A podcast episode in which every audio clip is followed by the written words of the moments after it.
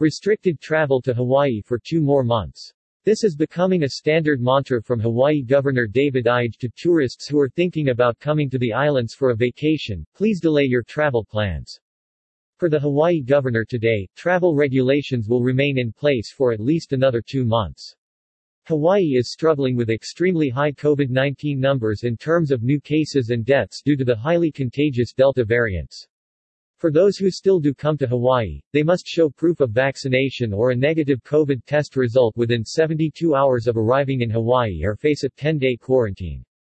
The governor holds a weekly press conference in the Aloha State, and for the past few weeks, his plea has been the same asking tourists to wait until later to visit Hawaii. Right now Hawaii has emergency orders in place to regulate how travel is conducted when going to Hawaii, and for the governor today, those regulations will remain in place for at least another two months. Hawaii has been struggling with extremely high COVID-19 numbers in terms of new cases and deaths, all due to the highly contagious Delta variants. It is not unusual to see double-digit death counts in a single day. The Honolulu morgue has had to place three refrigerated containers on property in order to accommodate the high number of bodies being received as well as to contain those that have passed from COVID, which right now is most of them. Governor Ige explained that the seven-day average of new daily cases remains higher than 300. The numbers are frighteningly higher than when COVID-19 made its first appearance. At one point in August of this year, there were nearly 900 new cases recorded in Hawaii in a single day. Since then, Hawaii has reined in the number of people that can gather in one place as well as how many may dine in an establishment at one time. For tourists, this means long lines at restaurants, and many places that offer food are doing so only for pickup. Hawaii's Lieutenant Governor Josh Green, who is also an ER doctor, has been watching the hospitalization numbers with an eagle's eye.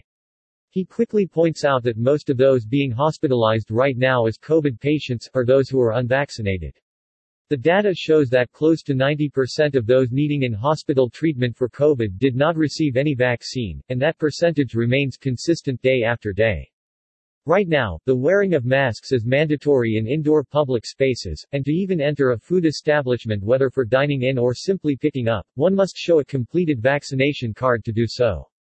Despite the fact that Hawaii is approaching the once highly regarded 70% vaccination rate to achieve herd mentality currently at 68% the governor no longer sees crossing this threshold as a marker for loosening restrictions. The Delta variant's highly contagious nature makes that once landmark goal now negligible.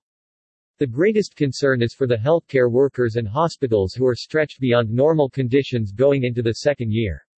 Staff is severely overworked and the numbers of beds available for COVID patients has to be constantly monitored so that hospitals can still accept other types of patients that need medical care. For those who still decide to travel to Hawaii, they must show proof of vaccination or a negative COVID test result within 72 hours of arriving in Hawaii or a 10-day quarantine will be imposed.